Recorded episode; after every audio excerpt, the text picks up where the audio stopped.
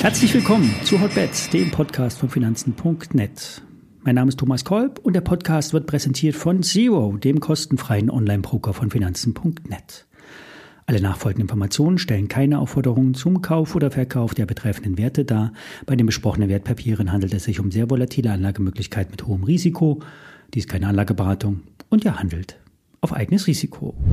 Ja, heute erstelle ich für euch den 500. Podcast. Wir sind seit Februar 2021 für euch auf Sendung. Ich versuche börsentäglich einen Podcast zu machen, in den Ferien etwas weniger und wenn es nichts zu erzählen gibt, mache ich auch keinen Podcast. Der Stream wird von 52.000 Menschen abonniert und es wurden über 3,6 Millionen Abrufe getätigt. Die Zahlen sind zwar immer etwas mit Vorsicht zu genießen, trotzdem zeigt es uns, der Podcast kommt an. Für alle, die noch nicht so lange dabei sind, ich stelle hier immer Anlageempfehlungen der Profis vor. Ich spreche darüber, was Trader machen und was die Charts zu den aktuellen Entwicklungen an den Märkten so sagen. Alle Entscheidungen, Anlageentscheidungen, die ihr hier so, die ihr so ableitet, sind immer keine Empfehlung, wie es so schön heißt im Disclaimer. Ihr handelt immer auf eigenes Risiko und ich persönlich übernehme auch keine Haftung für eure Verluste.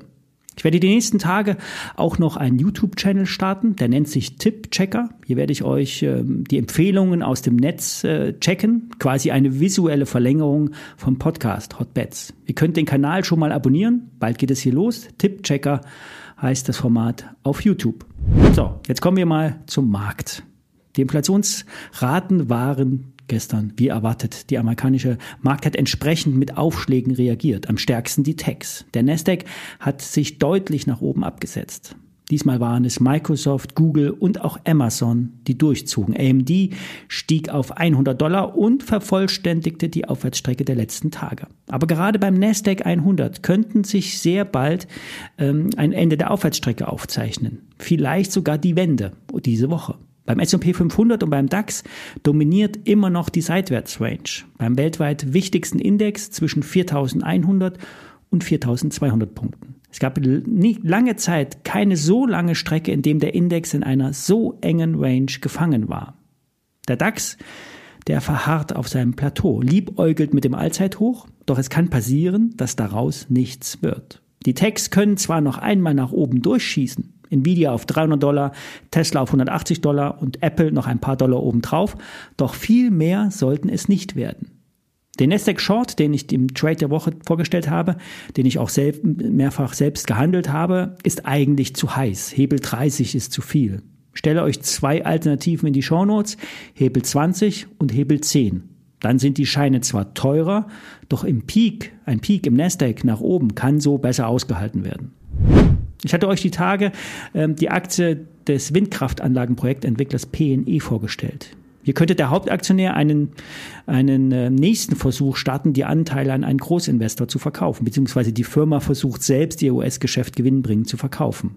Insgesamt haben sich ja die Aktien von Solar- und Windkraftunternehmen nicht gerade glänzend in den vergangenen Wochen entwickelt. Und das liegt vor allen Dingen an den stark gefallenen Strompreisen. Denn wer Anlagen im Eigenbestand hat, konnte ohne etwas zu machen von extremen Preissteigerungen profitieren. Daran hat sich Stand heute auch nicht viel geändert, denn Firmen nehmen immer mehr Anlagen in den Eigenbestand, um nicht nur als Projektentwickler zu arbeiten, sondern auch Cashflow zu generieren. Zudem will ja die Bundesregierung, die ja politisch von den Grünen dominiert wird, an ihrem Konzept festhalten, klassische Energiequellen sukzessive durch erneuerbare Energien zu ersetzen. Strom spielt hier eine Hauptrolle. Der Anteil der grünen Energie soll bis 2030 in Deutschland verdoppelt werden. Aber auch international ist das Thema ein Trendthema.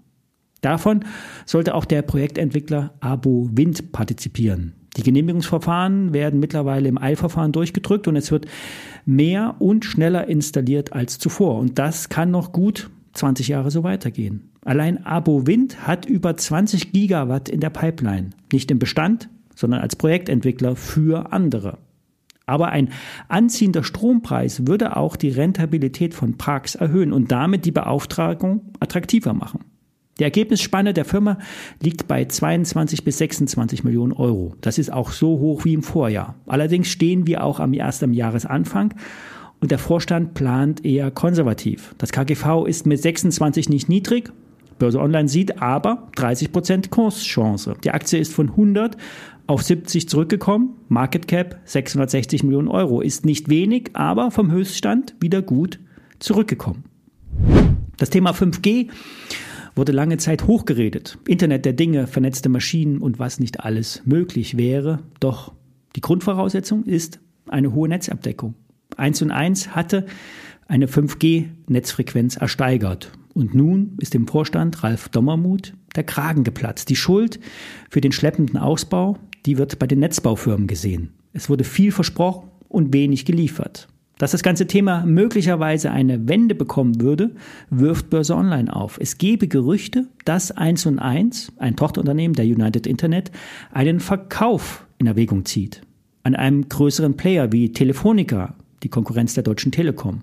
Und by the way, die haben auch heute Zahlen vorgelegt und mit dem Verkauf des Tower-Geschäfts einen riesigen Gewinn verbucht.